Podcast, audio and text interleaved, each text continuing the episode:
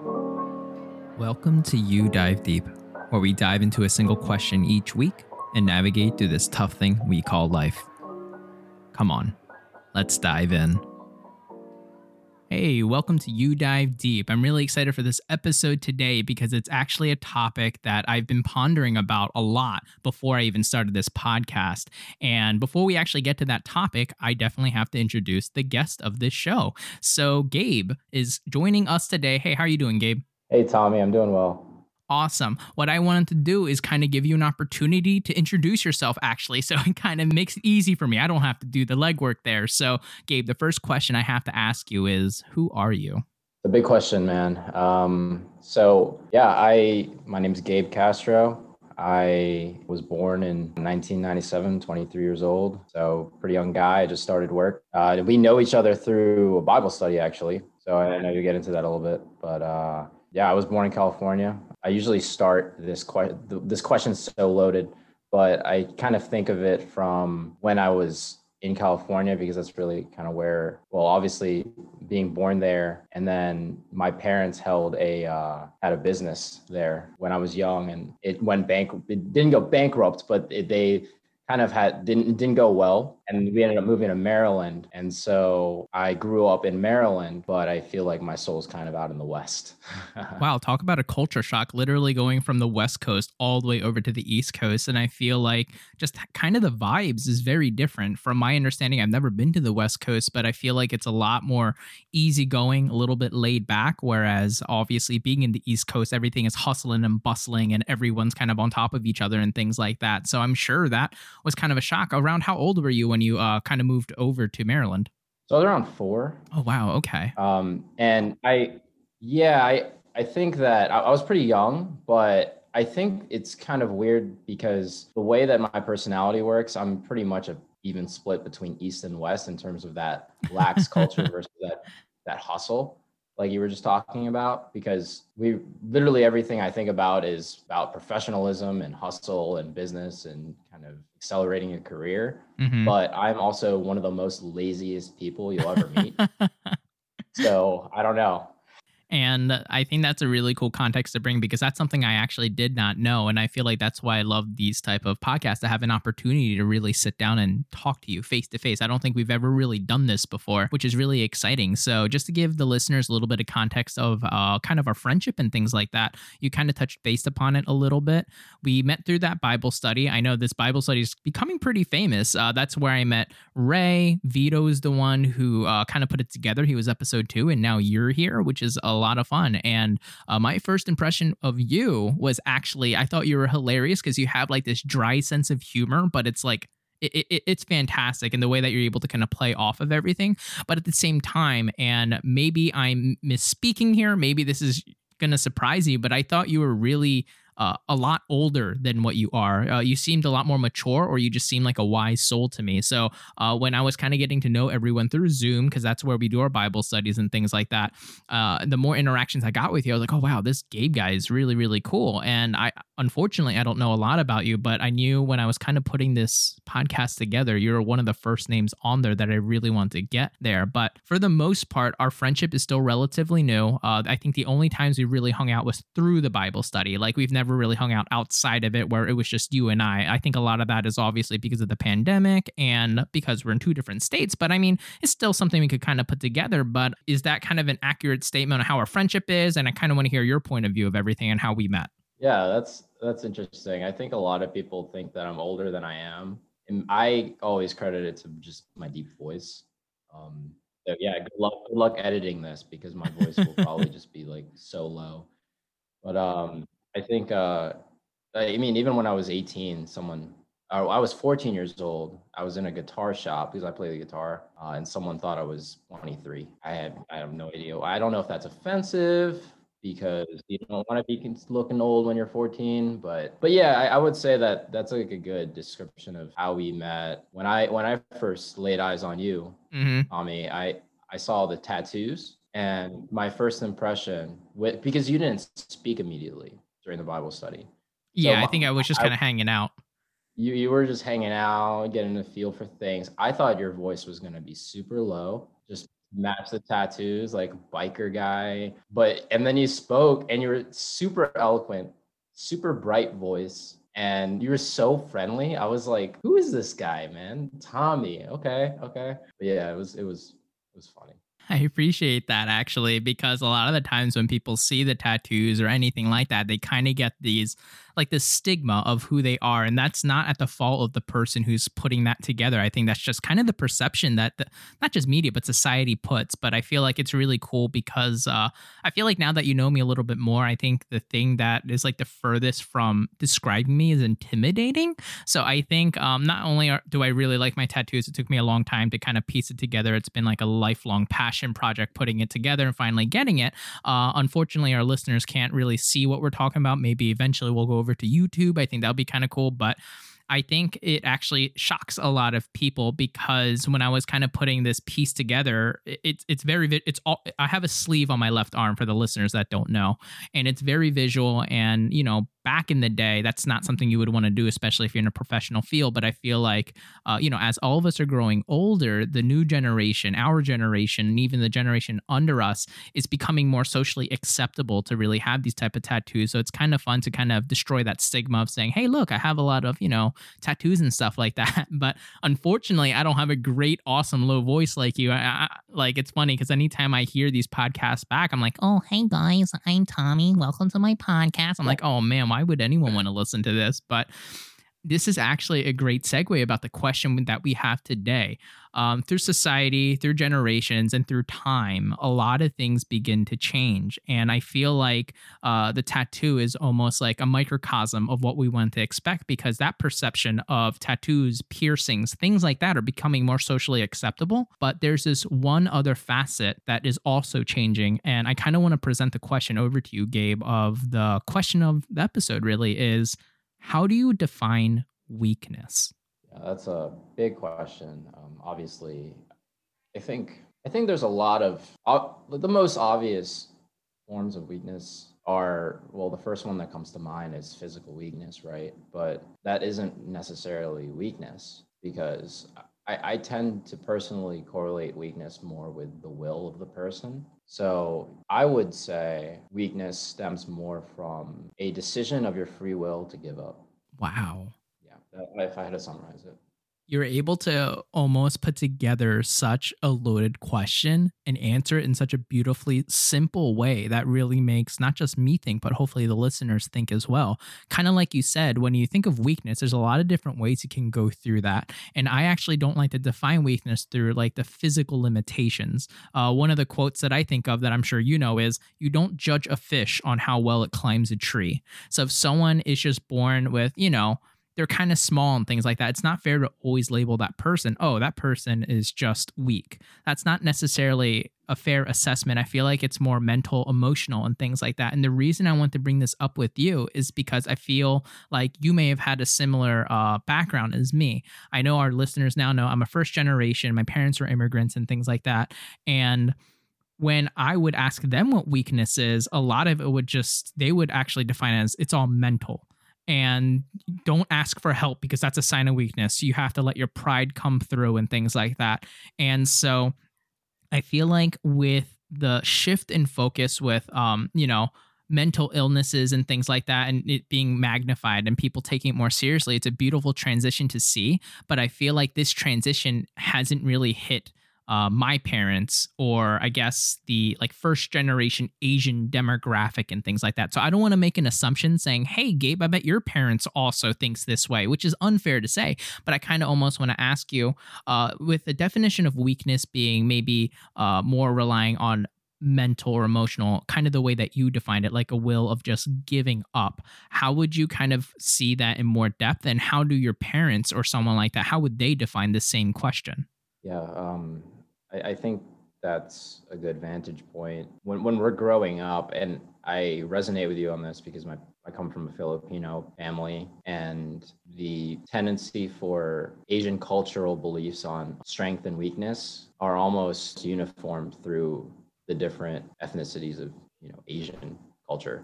So when I was growing up, weakness was always something that I associated with just not being good at something when you're expected to be good at it, no matter when you've started, whether you're a beginner or intermediate or advanced, if you mess up, that's weak. And I think that idea was mostly perpetuated by my dad. Mm-hmm. So he's a guy that it's always very difficult to ask him a question on how to do something. You never know what he might be thinking at the time, but you do know that he might get mad. And and it doesn't necessarily it's not always rational why he'd get upset. It, it, could be as simple as like, "Oh, hey dad, like where is this? Mm-hmm. Where's the screwdriver? Or how do you put how do you put oil in the car? Um, or how do you fill up the tires with air? simple things like that where if you don't know how to do it he he might just get frustrated at you and it might be your first time trying to do it. So i think that because i was afraid of feeling like i was or kind of setting him off i felt like maybe i was too, too afraid to ask him a question to make him mad. That was that fear mm-hmm. somewhat morphed into what i felt to be weakness when i was growing up. You know how the kids say, I feel seen right now. I don't know. Once again, I don't like to make these general observations speak for everyone with, um, you know, Asian parents, but I feel like one of the biggest parenting tactics, and I, I feel bad saying a tactic, but fear is a lot of the dr- driving force with at least my parents as well. Uh, I know this is a silly example I'm going to bring up, but uh, back in the day, uh, when I went to use the computer or go on the internet, it was dial up. So you weren't able able to talk on the phone and things like that. Like if you're on the internet, then obviously you're can't get any falls and or uh, calls or anything like that. And so I would always have to ask my mom to, you know, get on the internet to play, you know, games. I oh man, I was really into like Maple Story, you know, those kind of games. I I really wanted to play it all the time, but I was always scared because I had to wait and be like, wait, is mom in a good mood? Because if she's not, I'm not even going to ask. I'll just go do something else. But if she is in a good mood, then the possibility or chances of me being able to, you know, play on the computer for about an hour is a lot higher. But it was always that fear that kind of scared me. And I feel like, um, kind of like similar experience with you and your dad that was very similar with me and my mom. You never know what would kind of set her off and it didn't really make a lot of sense. There's no rhyme and reason about it. You just kind of have to get a feel of it. You just talking to him being like okay yeah today's a good day. I, I can probably get away with this kind of thing. And so it's kind of um, neat to hear that there's actually kind of like a close uh, connection between us, between the way that our kind of parents' uh, interactions with ourselves are kind of like. But for me, when I would originally define weakness, like you said, if if someone were to mess up, I feel like for me, how I would originally define weakness when I was younger would be if someone can't stand up for themselves. If you know, if someone lets someone like walk all over them, they don't know how to say no. Uh, that's how I would view weakness. But now, kind of being a little bit older and a little bit wiser, I am actually almost kind of on the other side of it now, saying, no, that's not weakness. Maybe that's them thinking and kind of strategizing, saying, no, this is not the battle worth picking. I will just do whatever they want me to do uh, and just get it over with because it's a lot easier than the confrontation. So, if anything, it's deliberate. So, I'm like, okay, that's not a sign of weakness either. But I really like the way that you put it as well because there's so many different facets of weakness. And one major topic that is kind of the stigma that kind of surrounds weakness has to do with mental illnesses and things like that, whether you're going through depression, whether it's uh, ADD, whether it's anything at all, everyone has their own personal battles. And at least coming from uh, an Asian background like myself, that was something that was frowned upon. You never admit that you have that uh, because it's it just it's almost like a reflection of your parents. Like, let's say, and I don't like to self diagnose or anything. There was a period in time of my life where I felt like I was depressed, but the only real symptom of depression that I felt wasn't this overwhelming sadness. I was just losing interest and passion over everything. Gabe, I know something you know about me right off the bat is I'm a huge football fan. Like, uh, on Sundays, I pretty much have my phone off because I'm just watching football all day long, uh, checking my fantasy football. But there was this one year, and I believe it was 2016, 2017. Um, once again, I don't want to self diagnose, but I felt like I was in this phase of depression where I did not care about football. I didn't care about the Eagles. I didn't care about playing video. I didn't care about anything because nothing brought happiness to me. I was just kind of going with the flow with things. But I never told my parents or anything that because I feel like if I told them saying, Hey, I would like to seek a therapist or I feel like I'm depressed, it's not them thinking, Oh no, we need to get Tommy help. It's we failed as parents. You're not allowed to say that. No, you're fine. Just tell me what's wrong and I'll fix it kind of thing. And that's kind of the background and upbringing I came up with, something that I would have to suppress because I didn't want my parents to feel like they have failed me, which is absolutely not true. And so I kind of want to get your take on it. How is how has your experience with I guess your perception of mental illness and how maybe your upbringing may have influenced that? Oh, uh, I, I, definitely resonate with you on on that. Um, when I was growing up, mental illness was not even a conversation. It, it wasn't something that anyone was relevant, uh, anyone was aware about. It wasn't a talking point in class I think the closest thing to protecting mental health was anti-bullying. Yes, yes. And and, and it, even then, it was not really a direct conversation. It was more about the peripheral effects of mental health from bullying. Going diving into that, I mean, when I was growing up, and I'm 23 again, like I graduated college in 2019. I got my master's in 2020. Wow, congratulations. Yeah, thank you. Um, you know, growing up in the early 2000s, with the inter- the rise of the internet and people starting to open up Yaks and these you know these messaging me- messaging apps or these anonymous messaging apps where you don't know who is asking questions that, that i'm just thinking of an example of how how that whole evolution of bullying as just a as just a segment of this mm-hmm. how that evolved in the cyberspace you know, cyberbullying and that really blew up around that time. I would say I was probably in like seventh or eighth grade through early high school when kids were getting messages on those apps saying, for those of you who don't know, I, I don't remember the exact name of the kinds mm-hmm. of apps, but I think the uh, one that you're referencing, at least, if, like the anonymous social media app, I feel like that one was called Yik Yak, or at least that's the one that I'm familiar with that I utilized before in the past. Yeah, that that one I even remember using in college. Um, too. I, I, there are probably a few others as well. Kids would just annihilate other kids. Basically, it's it's a, it's kind of like Facebook in the sense where you can post on other people's walls, but you can't see who posts anything, and you you can only receive the message. So it's as if your face is the bulletin board, and you can people can, you're inviting people to put in whatever just completely anonymously without any type of consequence. Exactly, and and for those who were unfortunate to to be the receiving end of, a lot of insults, just awful things, it's really sad because a lot of my friends went through some serious depression because they were because of that. And I, I, could just think of that as one example i think you bring up a really great point that i kind of want to shine a light on that i didn't even think about is mental illnesses or at least awareness has come such a long way. And you brought up a great point that i never even thought about. Like what did schools do? Like how did that influence my perception on what that could be? And you're absolutely right. All they really did was go into bully prevention mode but they didn't I almost feel like they just did it just to check it off on uh, like a little clipboard saying, okay, well, we did that. Now we don't have to worry about it. If anything comes up, we can say, well, we, you know, had these little seminars of anti bullying. So it's not our fault if you do get bullied now moving forward. But I feel like that's such a surface thing to do, almost to like kind of save themselves. But they never really talked about how to really go about your life if you're feeling any of these type of symptoms and what kind of networks or how you can get help. It was just all right just don't bully other people. But as we all know uh, unfortunately the way that the public school system's set up it's gonna happen. It's just what hundreds and hundreds of kids that see each other almost every single day for like 14 years. Of course it's gonna happen. Um, so unfortunately uh, bullying is very much uh, prominent uh, I feel like hopefully it's been going a little bit uh, lower only because people are becoming a little bit more empathetic because uh, people are having these type of conversations a lot more than when I was growing up as a kid. But it's still something of face value.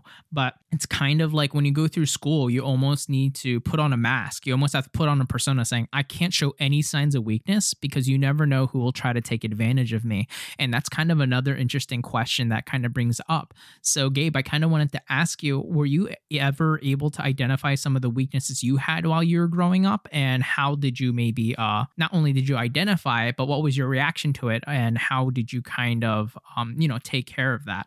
Oh wow, that that's a great question. When when I was growing up, I was so preoccupied with being cool, mm-hmm.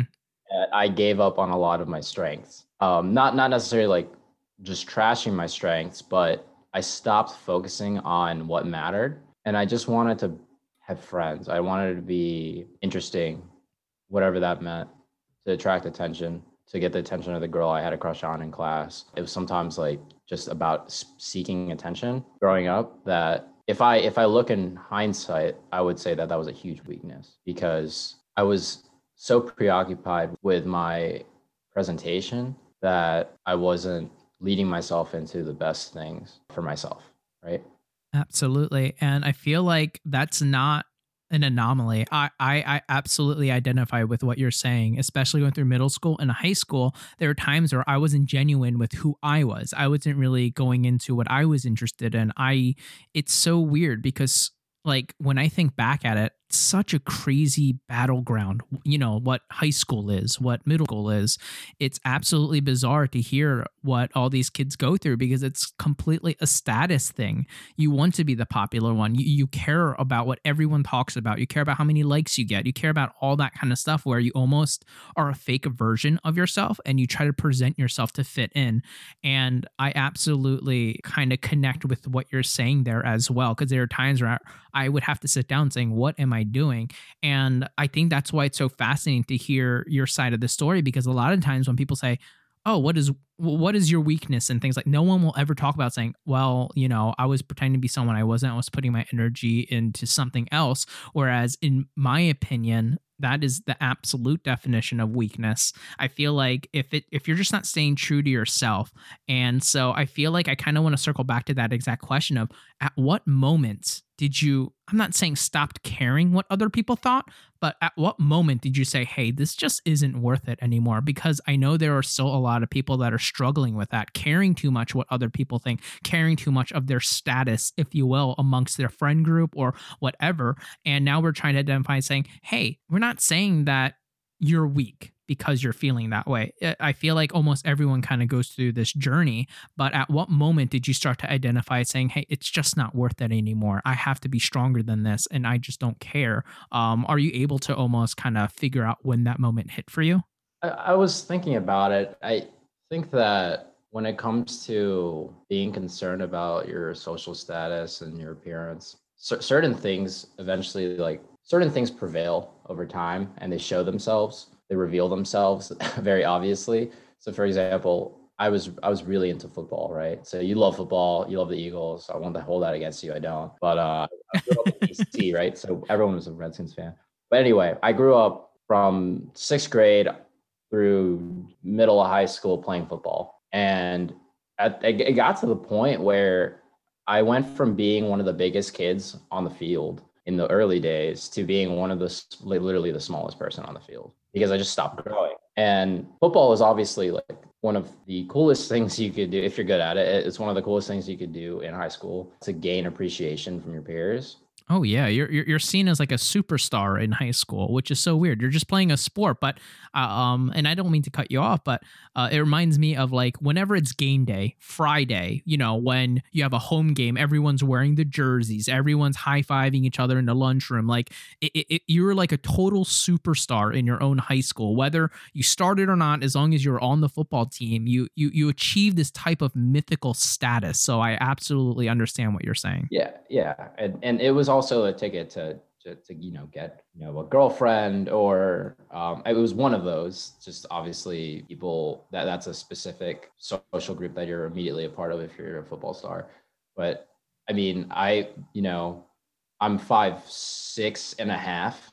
That's you know the fact that i include that 0.5 in there is just goes to show um i feel that in a spiritual way when you said that. Like i always say like i'm i'm five six five seven with shoes you know i'm yeah. yep that's about me. Yeah exactly. So that immediately doesn't cut it for college ball. And so when i went th- i love football. It's i'm so passionate about it. But when that line of when that lining in in my future just started to collapse, I realized I couldn't be a part of it anymore because I just couldn't compete. And I wasn't getting scouted or anything, obviously. So I just realized, you know, I have to give up on that. And there's other things that I mm-hmm. have to accept as well. But that's when I realized, okay, I need to focus on what I'm good at. Because that I, I think it's all about maximizing your outcome. That's probably the tipping point for me.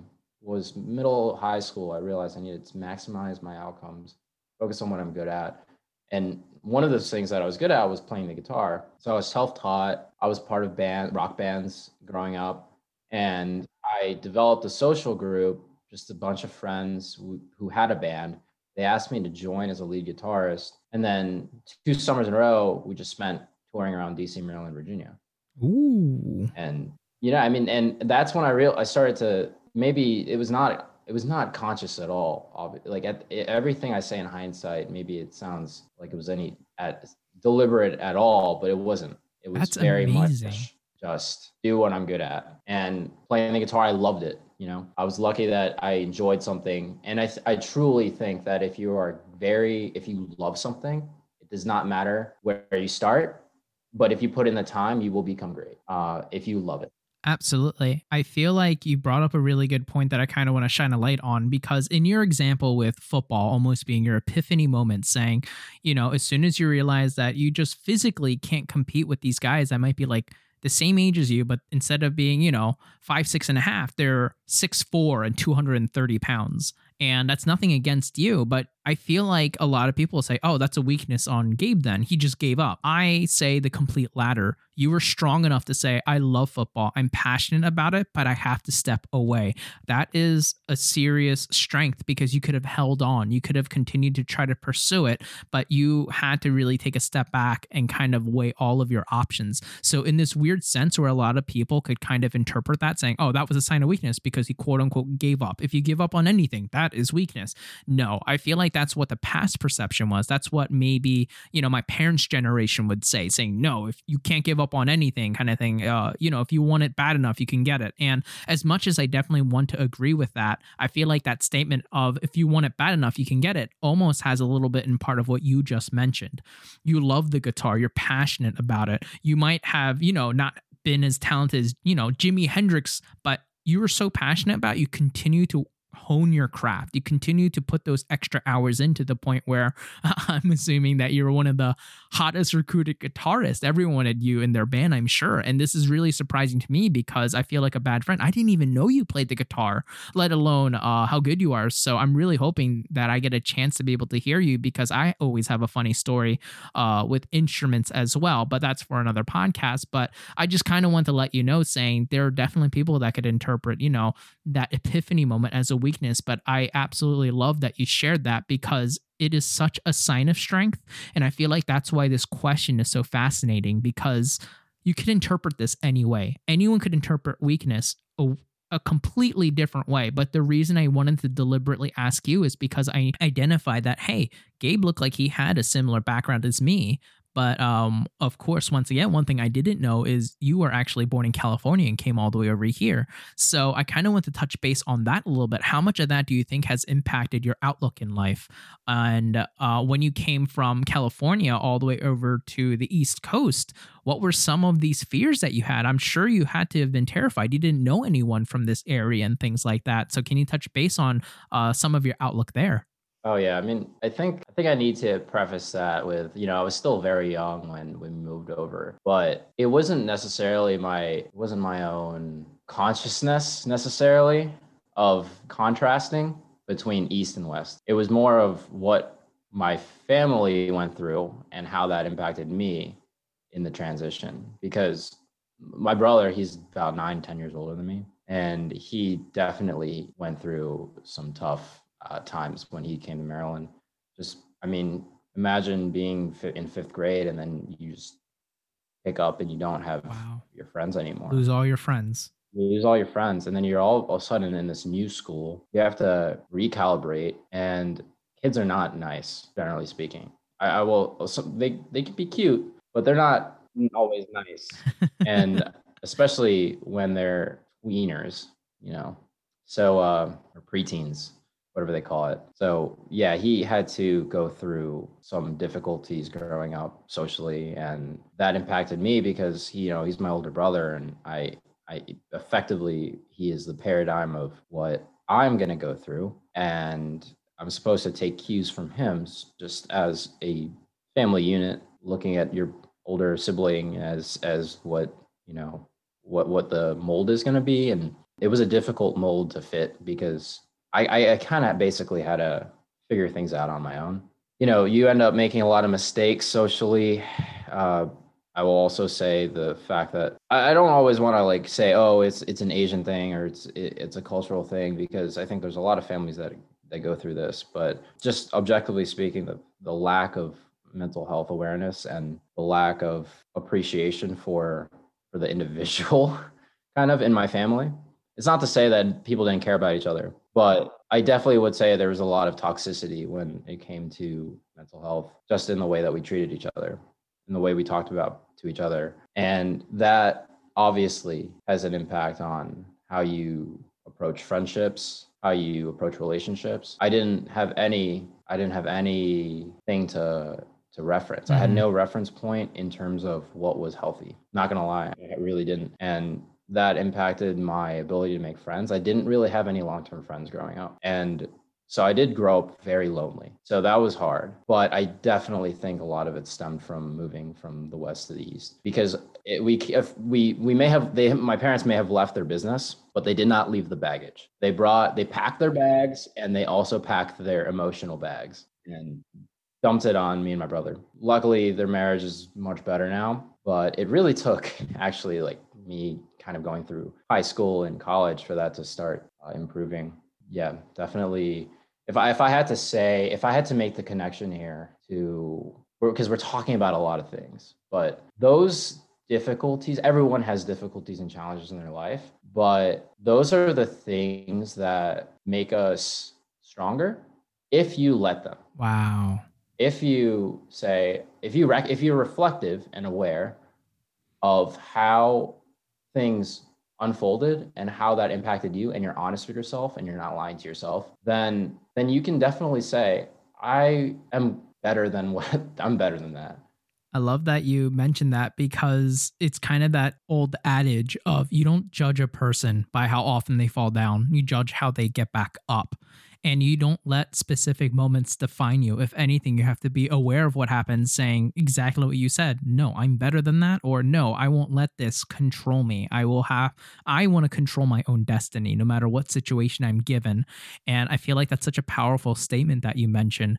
But I also wanted to kind of reflect back really quickly, saying, I also have a very similar experience with you. A lot of the mental illness stuff, it was just kind of swept under the rug. It's everyone, it, it was like an elephant in the room. Everyone knew it was happening, but no one discussed it because that's just not a thing you did.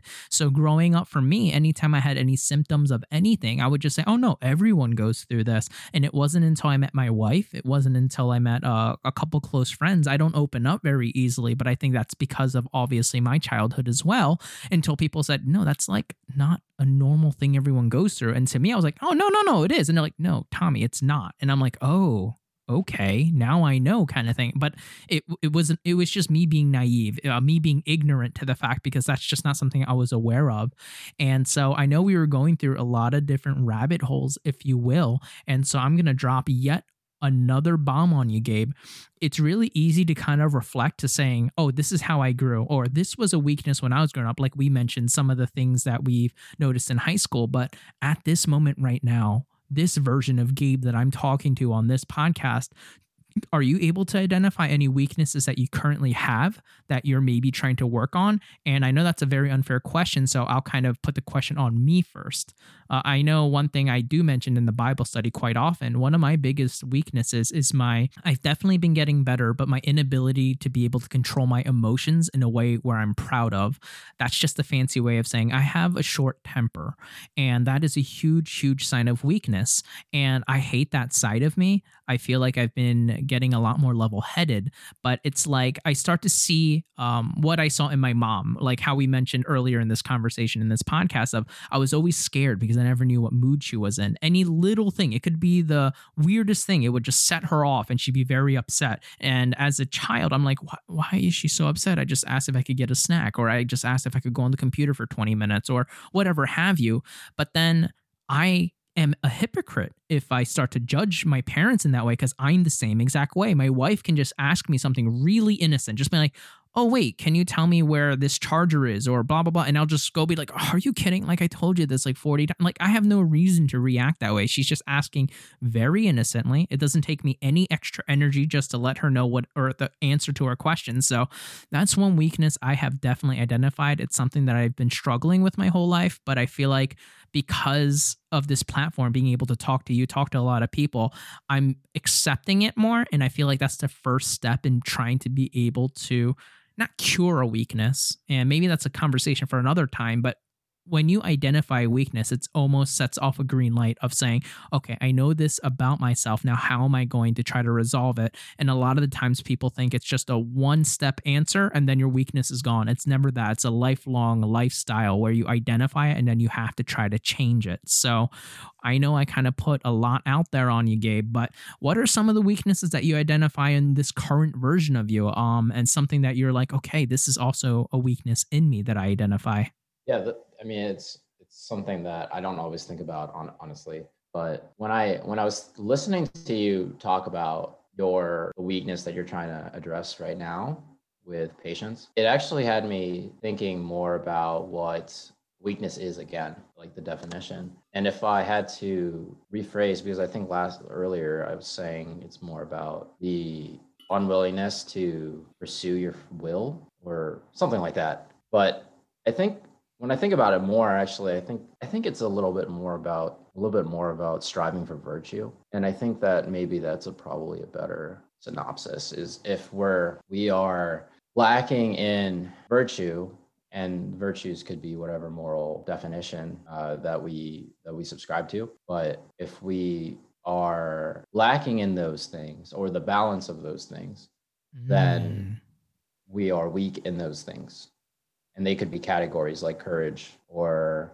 motivation, uh, ambition, patience, kindness, things like that, charity. I, th- those are maybe maybe that is a better a better beacon of what weaknesses that I could relate myself to. So if I think about it from that lens, I probably would say that I seek immediate instant gratification way too often.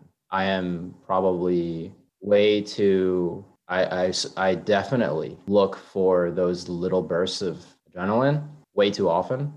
And it has definitely clouded my pursuit for greater things on a daily basis. And I, I won't go into like exactly what those things are, but they're not things that are sustainable for long-term happiness and long-term success.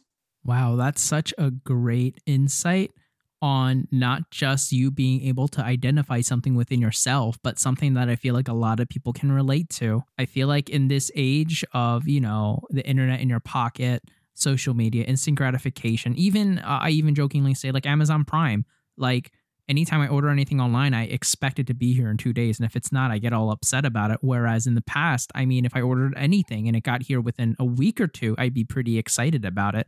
So I feel like it's almost like society has geared people into this instant gratification type of feeling that you're mentioning. But it's really nice to hear that you're able to identify this in yourself and not just you take it a step further, saying, not only do I identify this, but I also understand that this is not sustainable. This is not something that should be an expectation moving forward for me.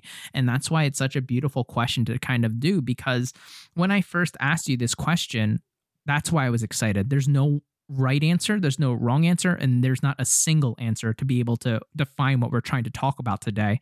But that's why all these different anecdotes, these amazing stories that you're able to construct for me and have the openness to share with me has been able to give me a lot of insight of not just who you are, but also gives me a chance to think back about myself saying, wow, so this is Gabe's story. So now I view not just you differently, but I have to now reflect on myself saying, wait, what about me? How does this impact me? kind of thing.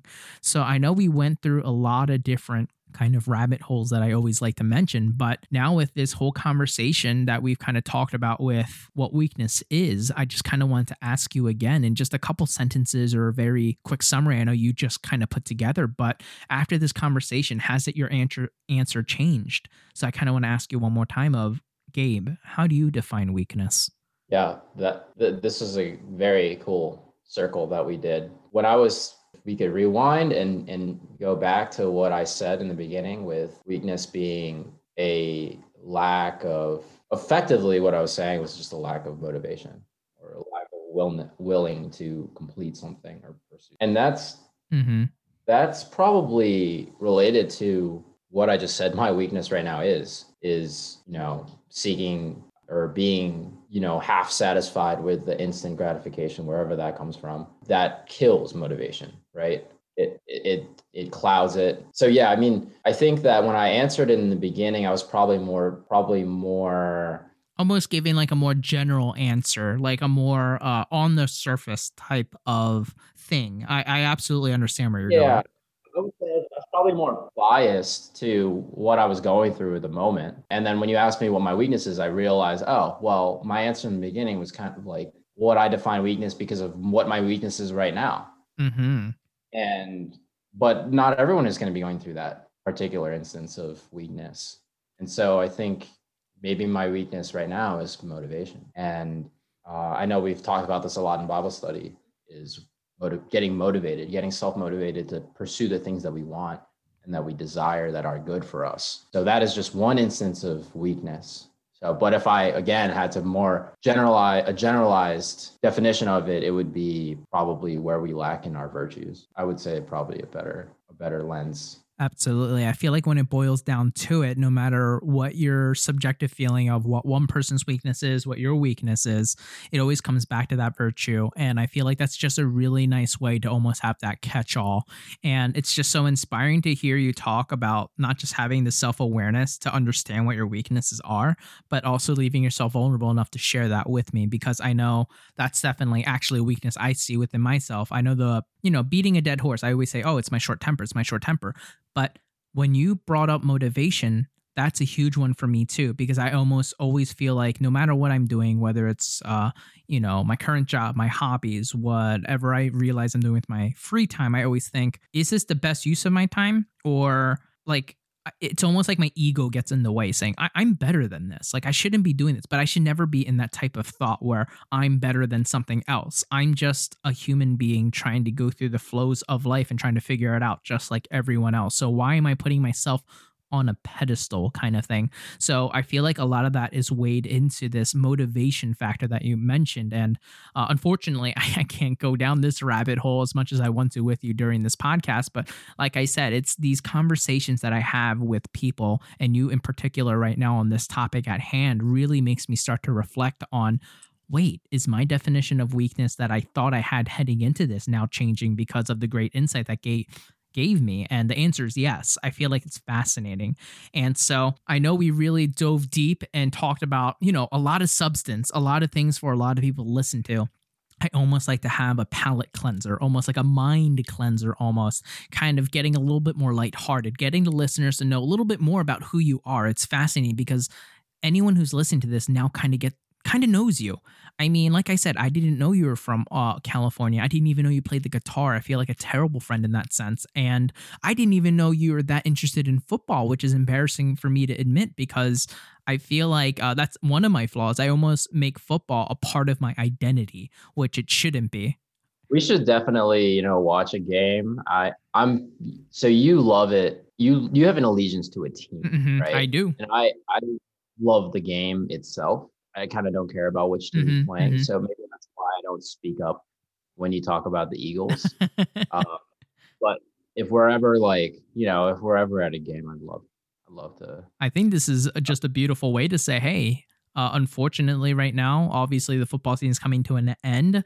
Uh, next weekend is the Super Bowl, but I say, hey, hopefully by the next football season, I know I was kind of alluding to in the beginning of this podcast saying, hey, we never really had an opportunity where we just hung out, like just you and I, uh, not affiliated through the Bible study, but I feel like you know, if you have the free time, you just let me know a weekend you're free, and it'd be awesome if we just kind of uh, hung out, watch the game together, you know, eat junk food, pizza, all that kind of stuff, and just kind of you know, bro out, just be able to watch it together because I would love to pick your brain on someone who also played, you know, high school football and someone who is so passionate about it. It's just a side I've never seen before.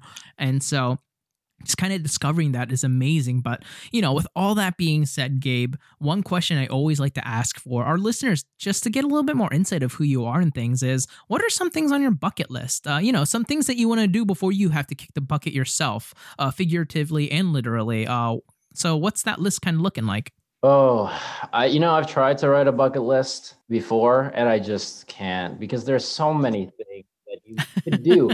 Our interests are always changing. Right? It's like how mm-hmm.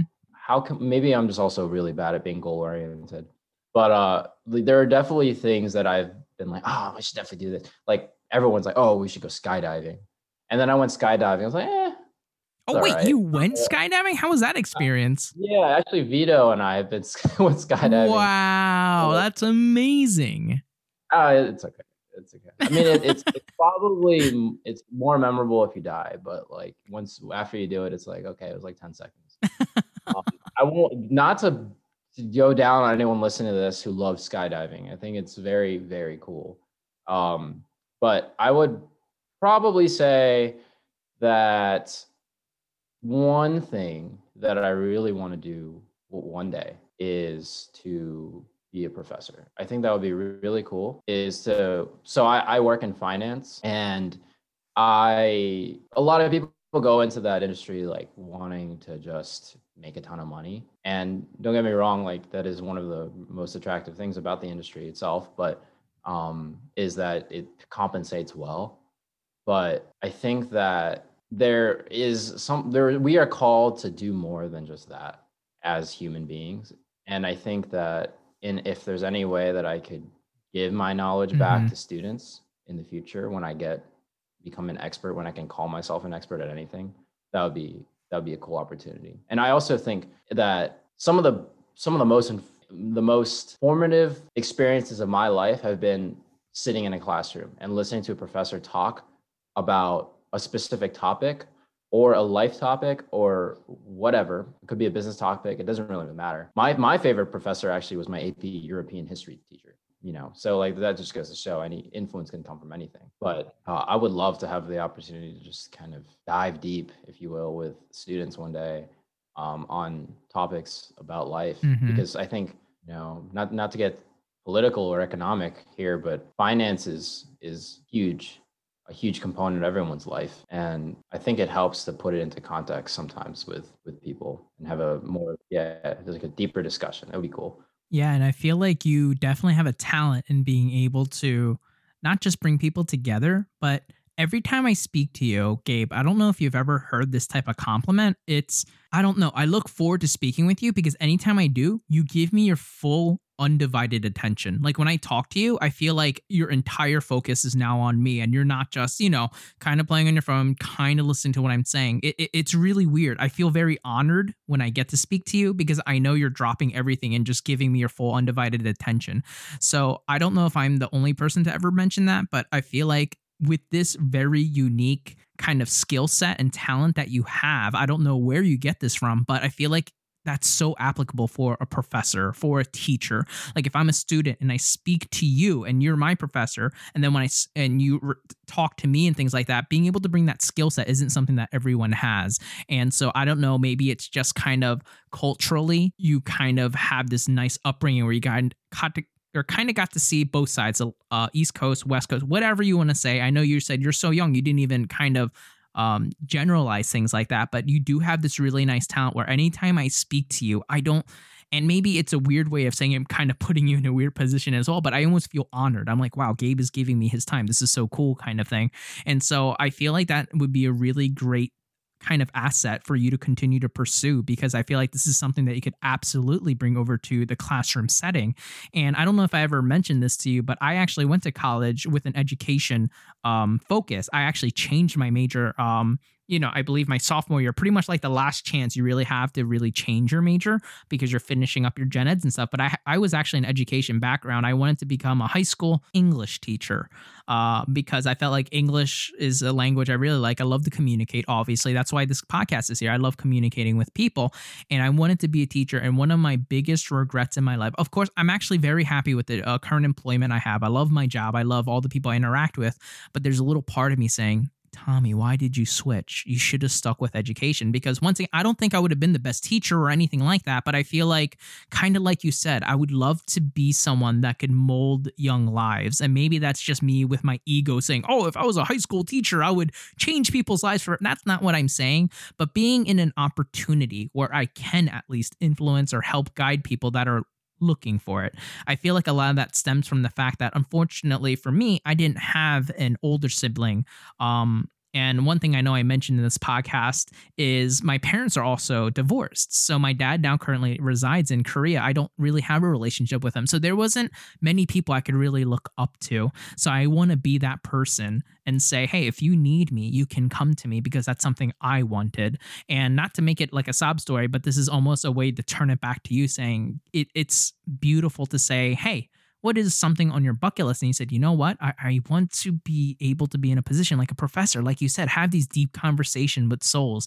And it's really cool that you're like, hey, one of the biggest influences that I had uh, was actually teacher in AP Euro. That's awesome because I know a lot of people have those kind of stories where it seems like someone's so insignificant in your life at the time, but when you reflect back, you you, you almost think like, wow, this person influenced me more than not that I care to admit, but they, they were a big part of my life, whether I want to admit it or not. And I feel like you would be a phenomenal person in that position. So I'm not really sure how you could uh, pivot over from the finance over to the education field. But if anyone can do it, it's definitely you. Because I also feel like you're the type of person when you put your mind to something, you're able to accomplish that. So this is just my long winded way of saying it's so fascinating to hear the amount of similarities we have. Not only do you love football, not only um are you into music? And you're looking um you know you're not dream but one of your bucket list items is to be a professor. It's just so cool to find all these different parallels that we have in our lives whether it's our upbringing and things like that. So i apologize for being long-winded and things like that gabe but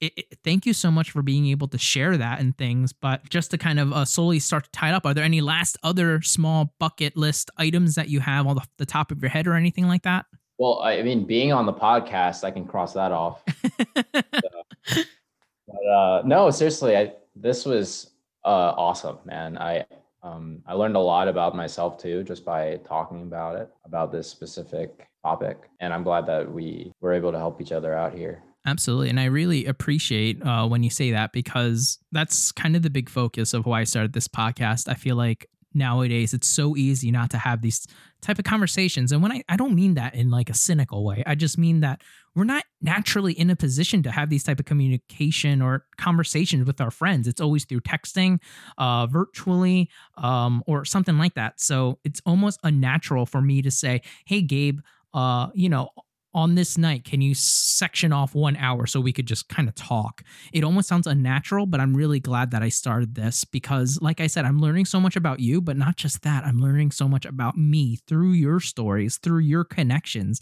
And like I said, I think a lot of this stems from the fact that unfortunately I didn't have a lot of people to look up to. So now I'm almost kind of reverting back saying, hey, that's okay it's kind of like you said um it doesn't matter what situation i'm in it's how i kind of react to that situation. My way to react is hey let me just kind of talk to a lot of people i admire a lot of people i look up to and learn a lot of things that they've learned too. And this is my way of getting these little small nuggets of wisdom along the way to be like, wow, so this is what makes Gabe so great. This is what I look up to him. So how can I, you know, get a little bit of wisdom? Maybe he could rub off on me the way that I hope it would. And so far, just this podcast alone, it's if anything, solidified saying 100% next football season, if we're not sitting together for at least one game, that's a failure on my part for not making it happen. But it's just there's so many things. I feel like the conversation is just starting. And I think that's what's so beautiful about early friendships. And not just that, but just kind of finding what we have to relate together. So I know we're kind of getting to the time of the end of the podcast, Gabe. One thing I always like to do with our guests is kind of right before we wrap up and whatnot is do you have any advice for anyone? It doesn't even have to be about the topic of the conversation today, but all of us are in different phases of our life. All of us are kind of going through life differently. But one humbling thing I realized very quickly was there's no manual, there's no one way to do life. Everyone is trying to figure it out, everyone's kind of winging it. So, do you have any final words of advice or kind of wisdom that you would like to drop to kind of wrap everything to an end? Oh, yeah, I, I guess so. My, I have two cousins that uh, are about early college, late high school age, and I love them to death. And um, and I give them the same advice, which I guess being an older cousin, you finally get the right to do that because I don't. But when I when they started, you know, going to like the next stage of life, I'm pretty sure I just told them to break as many of their fears as possible. Like just like that. Break your and and if that if you're a shy person, like one of them is really shy sometimes, like just go out and join a club or do something that makes you uncomfortable. That's good for you. Or not. You it doesn't have to necessarily be good for you. Uh, I mean, it, yeah, I mean, no pain, no pain, no gain. But I think that for anyone who's listening, and this is such cliche advice sometimes, but because it's like kind of like just go out of your comfort zone. But literally, mm-hmm. There is no better way to learn about yourself than to go to the edges of your personality. Like if you think about yourself in a circle and you just go to the perimeter, that is literally what you're doing when you go out of your comfort zone. And that's where you find the most. That would be my advice.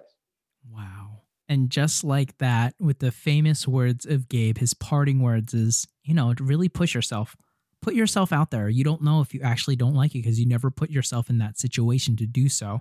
Get out of your comfort zone. Try to do something that you wouldn't do yourself just because you never know how that outcome might be. And with all that being said, listeners, I also want to turn that question back over to you. I know we heard a lot of great stories with Gabe's upbringing, how he would define weakness. And the beautiful thing about this is, depending on what part of your life you're in, that question will be answered differently. But today, in this moment, this one hour that he gave me, this is how we defined it, and I feel very good about it. But how about you, listeners? How would you define it? Let me ask you how do you define weakness? Now it's your turn to think about the question what does it all mean to you? Don't be afraid to really dive deep and ponder the question. Until next time.